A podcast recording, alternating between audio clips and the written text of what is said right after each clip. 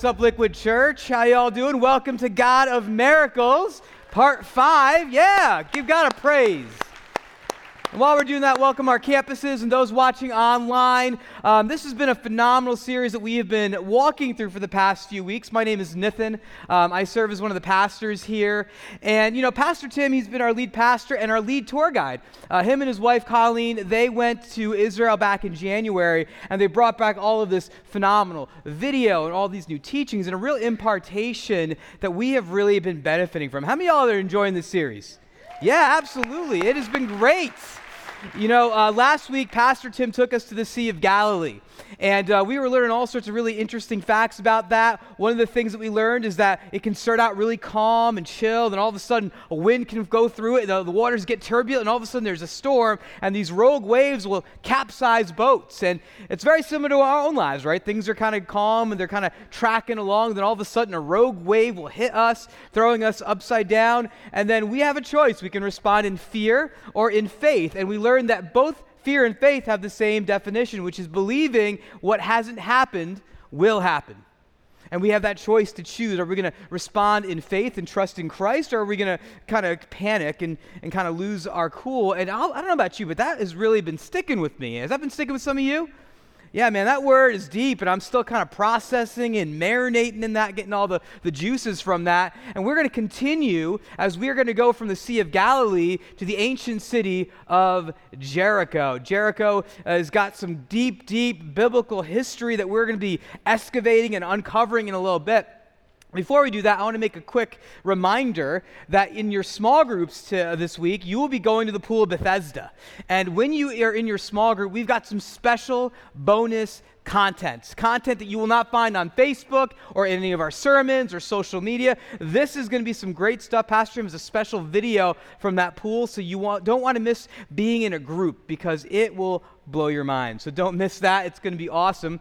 So why don't we go ahead and head to the city of Jericho? Let's spin the globe. I'm going to save you guys some money on air miles here, and we are going to fly right into Jericho. We're going to get closer, closer, closer. And here we are. Welcome to Tel Jericho. Tel Jericho is the old city, the original city. It's an archaeological site right now. And what happens is that Jesus is way up there in the Sea of Galilee, and he walks 45 miles down and he ends up at Jericho. But that's not the end of his journey because you see, Jesus and his entourage and his crew, they'll be taking the road from Tel Jericho all the way down to getting to Jerusalem. And that is where Jesus will meet the cross. That is his wholehearted focus, that's his agenda. But while he's there, he stops at Jericho. Now, this is Jericho today. This is actually back here, the actual archaeological site where the old city is. They think the walls of Jericho are underneath. Jericho is known as the Palm Springs of the ancient world because it's known for the palm trees. If you go there today, it's a city in the West Bank. It's got all these open markets like Morocco or Marrakesh, uh, very colorful, and there's an underground spring that feeds all the water. That's why it's so lush and, and beautiful. But it's a happening city. There's a lot of incredible things going on there. And then you have, of course, the area, the ruins of where Jericho was. In fact, this was the place where Joshua and the, and the people of Israel crossed into the promised land, and they encountered the city of Jericho with its high walls, and they walked around the city, and they blew trumpets, and the walls came tumbling down. In fact, we see Jericho in the Old Testament, but we also see Jericho in the New Testament as well. It's actually the beginning of the Jericho Road. And right back here, you can see the Jericho Road. It kind of winds up and around. It's kind of got these, these really, uh, really high cliff faces here. And what you notice is there's all these little caves, there's all these little nooks and crannies. And robbers and revolutionaries would make their base on the Jericho Road. In fact, it's the only road from where you can go from Jericho to Jerusalem. And actually, it's kind of famous because one of Jesus' most famous stories takes place here the story of the Good Samaritan. This is the road the Good Samaritan was going on where he gets hijacked by robbers. In fact, this is the road that Jesus is about to embark on on his way to Jerusalem. You know, Pastor Tim had the opportunity to go to Jericho and to actually be at the Jericho Road. I want to show you a quick clip of Pastor Tim there where he's going to introduce two very important characters that we need to be aware of. Check this out. Hey guys, I'm in the city of Jericho. It is the oldest city in the world, over 8,000 years old. It was significant in the Bible for two reasons. Jesus met a beggar named Bartimaeus, blind Bartimaeus. He said, uh, Son of David, have mercy on me. And Jesus reached out and gave him his sight back. But the second, probably most popular Bible story is the story of Zacchaeus. Do you remember what kind of tree he climbed to see Jesus? How about a sycamore tree? That's an ancient sycamore tree here in the city of Jericho. And Zacchaeus was a tax collector, and he wanted to get a view of Jesus and the throngs around him. And so he climbed that tree, and Jesus said, Zacchaeus, come down. I'm going to your house today. And from then on, Zacchaeus' life was changed. He met Jesus. He gave back anything he had cheated anybody and lived a life of radical grace and generosity. Jesus changes lives right here in Jericho. And it's in Jericho we meet these two men. We meet blind Bart, who's begging at the side of the road, who is a victim of the system living in poverty. And then you have Zacchaeus, who is wealthy, he's living large, he is benefiting from this system. Two men in the same zip code, but living in very different worlds. And yet both of them need the same Savior. And they encounter Jesus, and everything changes for both of them. We're going to see how these two men encounter Jesus and how we also need to encounter Jesus as well. So, why don't we go ahead and jump in? We're going to go to Mark chapter 10. If you have our Liquid Church app, you'll find all of our notes in there, uh, and you can follow along with the scriptures there as well. Or you can open up your Bible to Mark chapter 10 as we look at the story of blind Bartimaeus. Now, blind Bart, it's, it's a fa- fascinating story about how Jesus, when him and his crew, they get to Jericho, and that's where they encounter him. So, let's go ahead and start reading verse 46. It says this this Then they came to Jericho. And as Jesus and his disciples, together with a large crowd, were leaving the city, a blind man, Bartimaeus, was sitting by the roadside begging. So I want you to get this picture. They are literally at the gates of Jericho Road getting ready to leave. In fact, here's a picture of the area where the road starts at Jericho on its way to Jerusalem. Remember, Jesus has a, an agenda. He's got something to be, he's got somewhere to be. He's got to be in Jerusalem. And when he, that's Bartimaeus, heard that it was Jesus of Nazareth, he began to shout, Jesus, son of David, have mercy on me. Many rebuked him and told him to be quiet. But he shouted all the more, Son of David, have mercy on me. All right, let me kind of show you what's going on here. So you have Jesus, and he's got this whole entourage of people, right? And his disciples have got this clipboard out. And they're like, all right, Jesus, you got a lot to do. You know, we've got to go meet the mayor. Uh, there's a target opening up, and you got to cut the ribbon. So we got to keep moving, Jesus. We don't have time. And so the, all this crowd is with him, and they're hustling and bustling. And Bartimaeus is just kind of sitting there.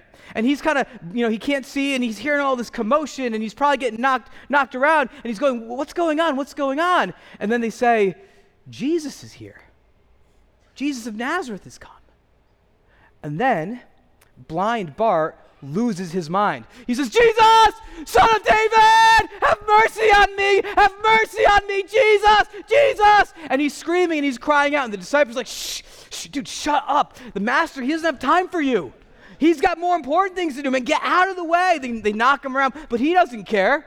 He's got nothing to lose. He's like, Jesus, son of David, have mercy on me, have mercy on me. And as this commotion is getting louder and louder, Jesus stopped.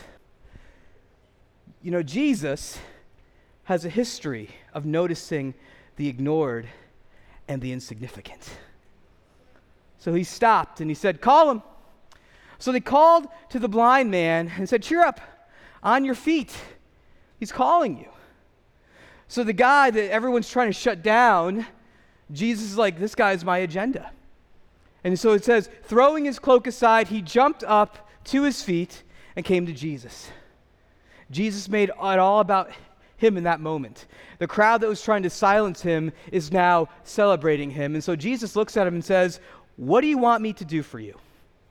And I always go, Well, duh, Jesus. I mean, he's blind. What do you what do you think he wants? You know? You know, why does Jesus ask this question?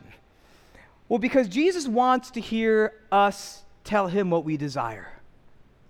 He, he, he wants, he's like, I know what you need. I want you to say it. I want you to own it.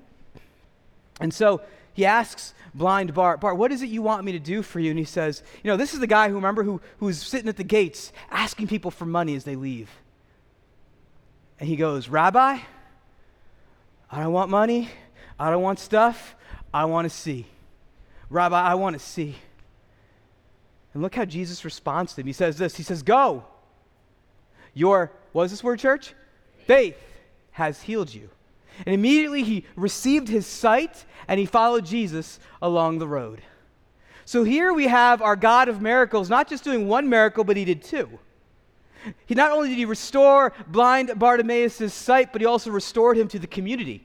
Because he says he joins the Jesus parade and he goes along with him. You know, we, we read these accounts of how God heals his people according to their faith. And, and for some of us, it can be really encouraging, especially last week when Pastor Tim talked about the definition of faith that faith is believing what hasn't happened will come true. And here we see Bart, who's on this road begging, and all of a sudden things change. But I want to call something out here, because maybe a story like this can actually discourage you rather than encourage you. Maybe a series called God of Miracles actually is kind of disappointing because you have a breakthrough that you need. There is a miracle that you are crying out for, and it doesn't seem like God is hearing you or God is meeting you in that place. Maybe you were here with us a couple weeks ago at worship night. We were talking about Leah Hanson, who a year ago was paralyzed and she walked across the stage after she experienced healing from God. Or you think about the story of Jordan who was experiencing cancer and who experienced um, uh, issues with her heart that God was healing, and you're like, God, where's, where's my healing? Uh, where's my breakthrough? Where's my miracle? Have you forgotten about me? Can you even hear me? Do you even care? And, and I look to, to blind Bartimaeus here. You know, who knows how long blind Bart was here? Was he born blind? and never able to see the world in 3D Technicolor? Did he have his sight and then did he lose it? Was he sitting in this spot begging for 20, 30, 40 years? Was he just losing hope and, and losing faith as he was living in poverty and squalor? You know, maybe you're not living in financial poverty, but maybe you're experiencing a poverty of faith. Maybe you're experiencing a poverty uh, of hope where you just feel like you're all tapped out and you've got nothing left. And it's easy for us to be in those moments and wonder, will God ever meet our needs? You know, it's interesting, you know, that for blind Bartimaeus, who knows how long he's been in this spot, but when he hears that Jesus calls him, he does something interesting. This actually shows that there was a spark of faith. There was a little bit of something in there that Jesus saw and went after. You see, blind Bart, probably as a beggar on the Jericho road, had his cloak laid out. And, on, and he probably was, was begging, and people would throw money or food. And what he would do, he'd, he'd grab all those things and he'd pick them up, and that would be how he'd support himself. You know what's the first thing he does when he hears Jesus calls him? He throws aside his cape. He throws aside his cloak. He says, You know what? I don't know what Jesus is going to do, but he's going to do something miraculous. I know that things in, with Christ are going to be better than they were before. So I am going to trust him. I am going to do good, pursue him. And so that with that little bit of faith, Jesus was able to say, Go, your faith has made you well. See, the kind of faith that, that blind Bart is showing, it's this courageous kind of faith. Remember, the crowd is shutting him down. They're telling him to be quiet. They're telling him there's no hope. They're telling him that you're not important enough. But he's saying, Jesus, son of David, have mercy on me. He's not letting the crowd shut him down. He's not letting the crowd keeping him silent. He's keeping on and he's keeping on and he's keeping on. He can't stop he won't stop. See, the kind of faith that blind Bart has is courageous faith, which is persistent faith. It's the faith that says, I'm going to push through the financial difficulty and believe that God is my provider, even though my situations and circumstances don't seem to indicate it. It's the kind of faith that says, even though I'm going through this nasty divorce, I know that Jesus is my redeemer, my healer, my restorer, so I'm going to look to him for hope and healing. It's the kind of faith that says, I'm going to push through the pain and the disappointment that my kids aren't following the Lord anymore and they are walking away from me, but I know that my God is still at work in this situation as long as there's breath in my lungs. That's the God of miracles we serve. Can I get an amen, church? Come on. You know, one of the things that we're, you know, this is a, a phenomenal series because I feel like for many of us, our faith is being stretched. You know, the first, uh, or the first or second week here, we actually had a healing service. We, we, we ended the preaching early so we could invite people to come forward for prayer. And then we did an entire worship and healing night where we invited people to come for prayer. And I remember I was praying for a woman, her name was Nicole. And she said, Pastor, could you pray for me? Uh, in my right eye, my, my retina's detached. I haven't been able to see for a number of years. I just want Jesus to heal me. And so we prayed for her. And as we were praying, we, we sensed the Holy Spirit was in the room and he was, he was there and, and he was, you know, clearly he was filling her and he was touching her. And, and afterwards, I said, let me ask you this. Like, you know, did you sense anything when we prayed? She goes, yeah, I felt the Lord was saying that he was with me. And then I asked her, on a scale from 1 to 10, 1 being nothing, 10 being complete healing, uh, where are you in that spectrum? If I'm honest, I'm a 1. But you know what? I'm not going to be discouraged. I'm just going to come back on Sunday and get more prayer. I'm just going to come back again and again and again. I'm going to ask, I'm going to seek, I'm going to knock, I'm going to keep going until I get my breakthrough or until the Lord tells me to stop praying. But I am not going to stop.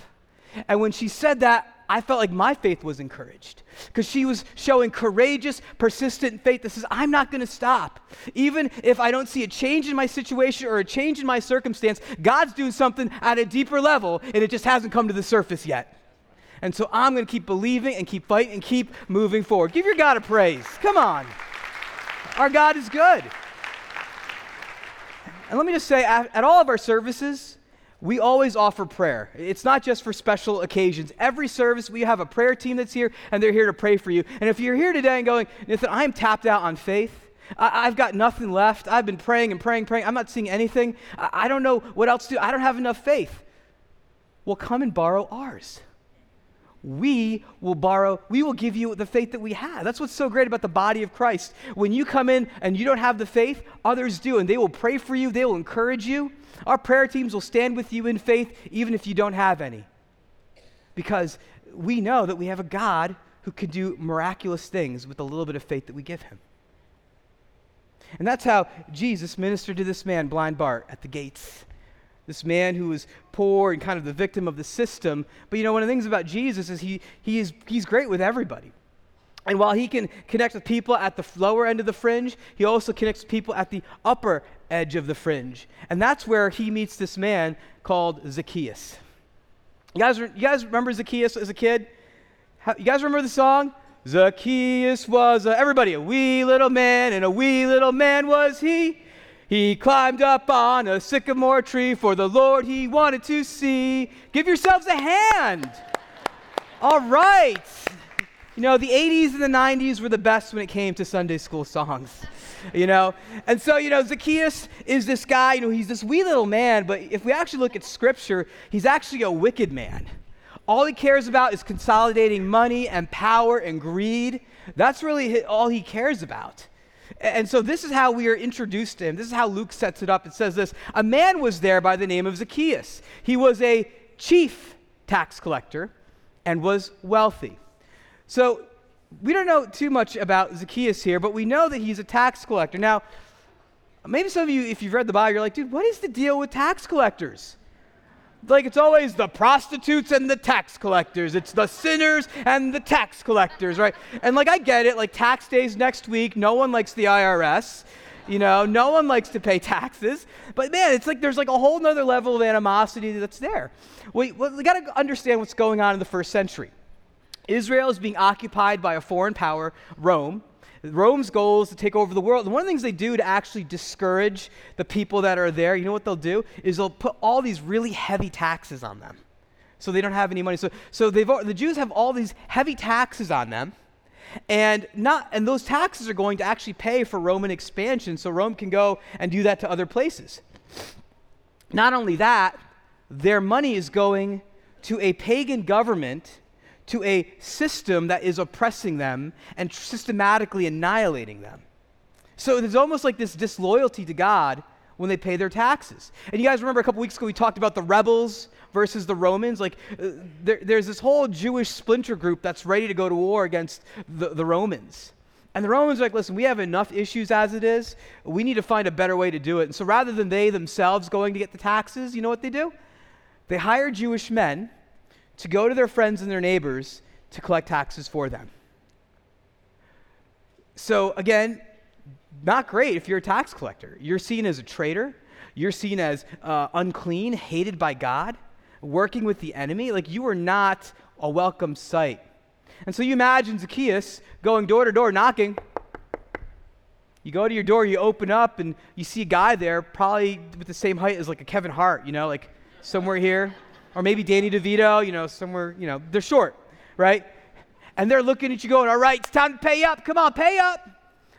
That, no, come on, more, more. That, that's it. No, no, you got to give me some more. You got to give me some more. And you're like, I'm not going to pay this guy. You're about to slam the door, and you look over his shoulder, not hard to do, and you see that there's these two giant guards behind him.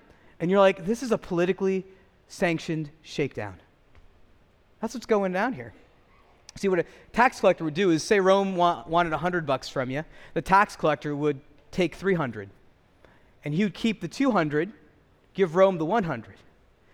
Now, what was Zacchaeus' job? He was the what? The chief tax collector. So he ran the whole operation. And so he would take a cut of the cut that everyone else took. So he was doubly hated. And so this is who Zacchaeus is. He's getting rich off everyone else. And he's got all this wealth, he's got all this power, he's got all this money, and he's consolidating it all. But the problem is, it's not enough. He knows there's something missing. And we know because look what he says here. He says he wanted to see who Jesus was. But because he was short, he could not see over the crowd. So he knows Zacchaeus, he's shorty by nature, right?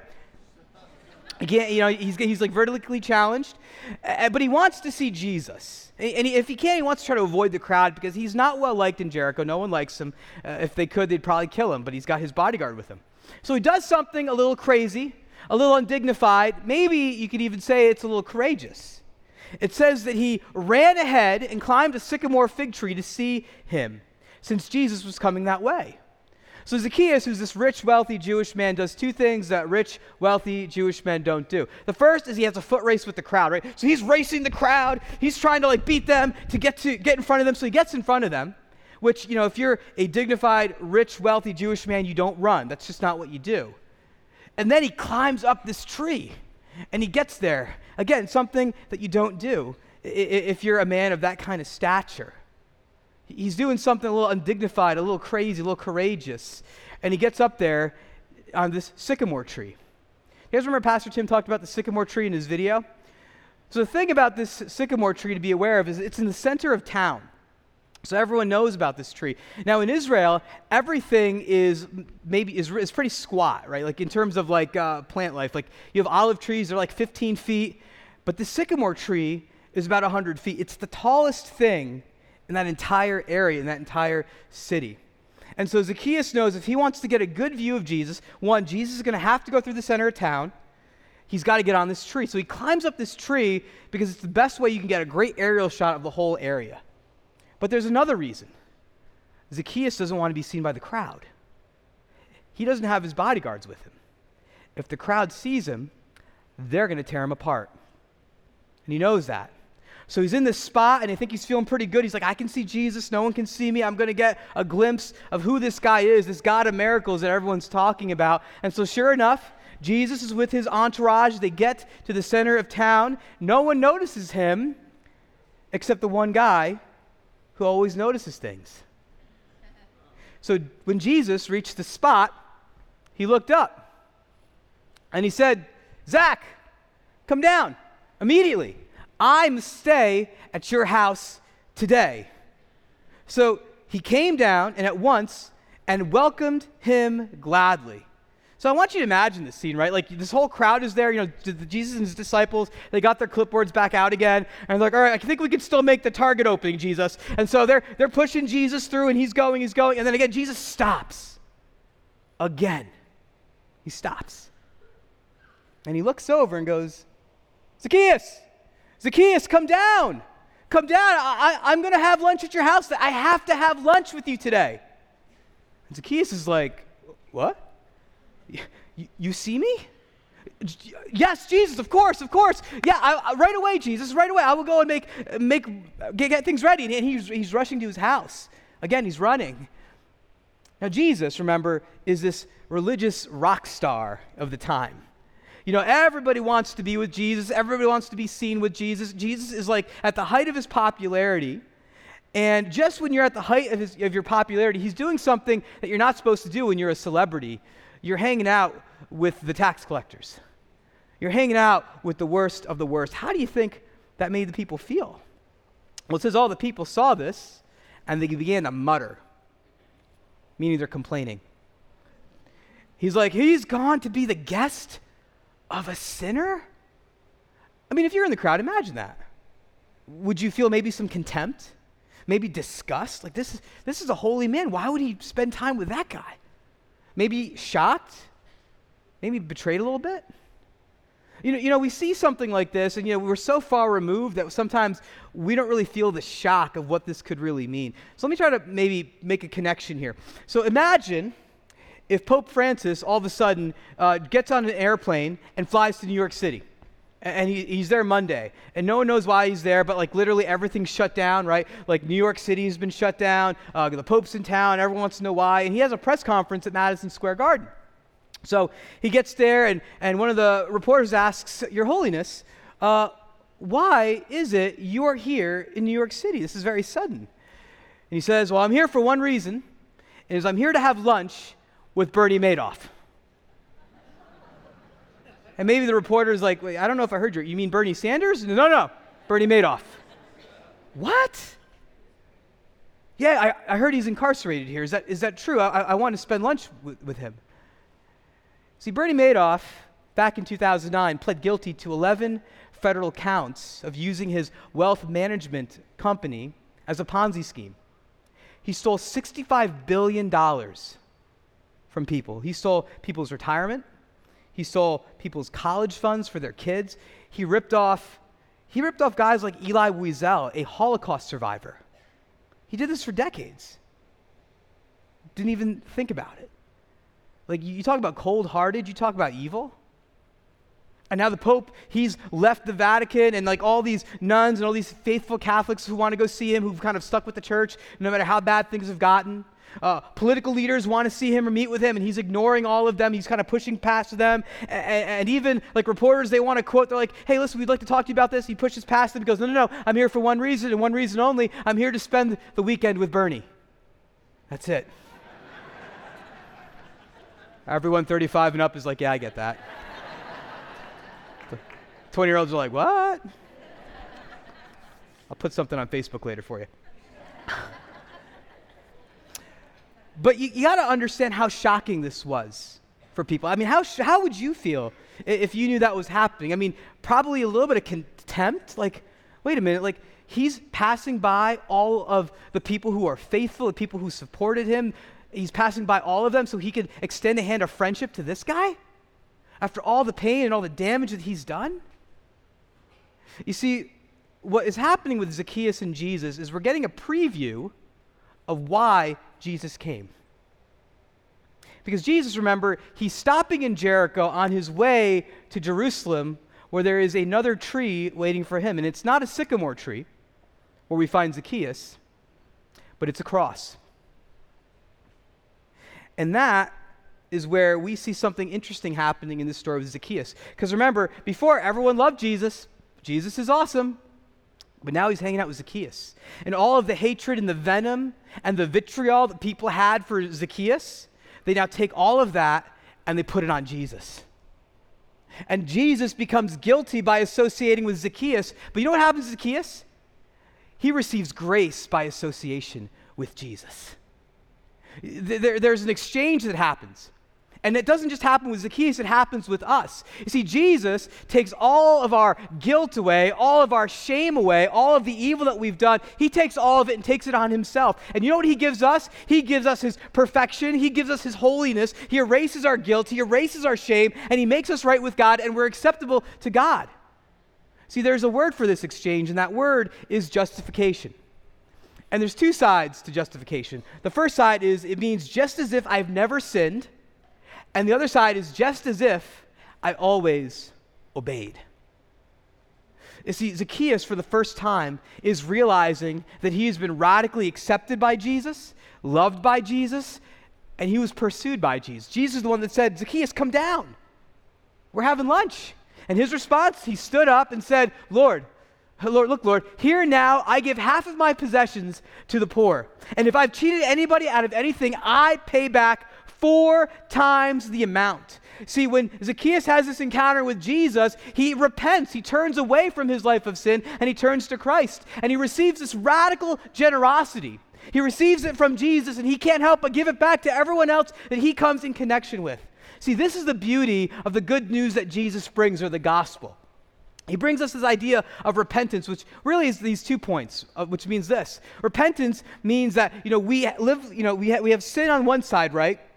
Which is kind of our, our state of being. And then we have the cross, what Jesus did on this side. And if we continue to live for our own desires, for our own sinful inclinations uh, without Christ, we move to a place of judgment and separation from God. But if we turn away from that way of living, and if we embrace Jesus with our heart, soul, mind, and strength, He gives us eternal life, He gives us forgiveness, He shows us our purpose for being on this world.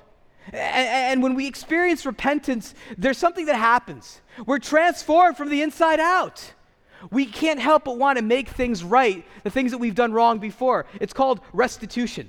We want to make amends, all the ways that we ripped people off. I mean, that's what Zacchaeus is doing. He's making amends. He's like, listen, I know I took your 401k. Here, you can have it back plus some. Listen, I know I took your kids' college fund, but here, you can have this, and now they can afford to go to Harvard. You know, I, I took your livelihood away, and now I want to give it back. You don't ever have to work again. And he's not doing this out of duty, but he's doing it out of delight because of what Jesus did for him on the cross.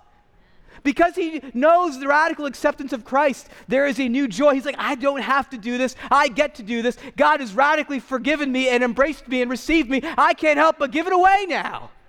That's the radical grace of God. Give him a praise. If I could sum it up, there's this equation that Pastor Tim shared years ago. It's repentance plus restitution equals rejoicing. There's just something that happens when Jesus transforms us from the inside out. The things that maybe before we're like, I don't know if I'd want to do that, it changes us because we're inspired by Jesus' generosity. Jesus' generosity literally changes us from the inside out. But I want to make something very, very clear here. Restitution, it's not penance. It's not paying your way so that God will like you. It's not uh, karma where, you know, if I do enough good deeds, it'll outweigh my bad deeds. Because the truth of the matter is, Jesus radically accepts us if we just turn to Him and return to Him. Because, I mean, look at Zacchaeus. At this point, what did Zacchaeus do? You see, for him, Jesus forgave him and gave him eternal life. He gave him salvation. I love how Jesus put it. In Luke 19, he says, Jesus said, Today, salvation has come to this house. What did Zach do? Nothing. At that point, he hadn't even changed his behavior yet. But Jesus saw him, and he saw him exhibit that, that desire for Jesus. And Jesus received him and accepted him. Can I ask, has Jesus' generosity inspired you? Maybe for some of you, it's owning the dysfunction in a relationship, or maybe owning your, your part in the divorce because you realize that, you know, I'm not perfect but you know, I can bring, but God can bring peace to this relationship, maybe even restoration. So I'm going to own my part. Or maybe knowing that God has forgiven you and has taken away your guilt and your sin and your shame, it's just, it just blows you away. And you're like, I need to respond in a radical, generous way. I, need to give my time so I can serve. I need to give uh, my money so God's kingdom can expand. I need to tithe because look how God has given to me and I want to give back. Or maybe it's going to someone that works for you and you know that you've hurt them and you ask them for forgiveness, even though it kind of messes up with the power balance there, but doesn't matter because you've experienced radical forgiveness. And how can you not make amends and ask others to forgive you or even forgive others? You know, Bartimaeus, Zacchaeus, two different guys, two different experiences, but they both exhibited this courageous faith this, this persistent faith that said, I can't stop and I won't stop. I need Jesus. I don't care what I got to do to get to him. I, am going to bring him my health issues. I'm going to bring to him my struggles with my, with my kids or with my situations, my circumstances, whatever it is, I need to bring it to Jesus. They didn't let the crowd silence them or shame them, they kept moving forward. So, can I ask you? What voices do you need to push past so that you can get to Jesus? What situations and circumstances just seem so big, seem so overwhelming, just seem like they're beyond your scope that Jesus is saying, Bring them to me. Bring them to me. It doesn't matter how big they, you think they are, how small you think they are. Bring them to me. Bring them to me. Bring them to me. Bring them to me. Bring them to me. That's the radical faith, the courageous faith, the persistent faith that these two men from different worlds both exhibited. Did you resonate with one of these guys? Whether it was Bart or Zach? Maybe some of you are here today and, and you're kind of like blind Bartimaeus. Maybe you're just kind of struggling, trying to make ends meet. You're paying your groceries with food stamps, and you're wondering, does Jesus hear me? Is he there? And he sees you, and he's with you. Or maybe you're trying to stretch every dollar to cover your budget, and you're still struggling, and you're not sure how God's going to meet your needs. But one of his names is Jehovah Jireh, my provider. And Jesus says to you, Trust me, I am with you. You're not alone. Maybe you're watching this and you're uncertain about the future. Maybe you're undocumented. You're, you're not sure what the, what's going to happen next, but your God sees you. He hasn't forgotten you. In fact, He has a question for you. He says, What do you want me to do for you? See, when we're in this posture before God, He wants us to look to the cross. And He says, Bring it to me. What do you want me to do for you?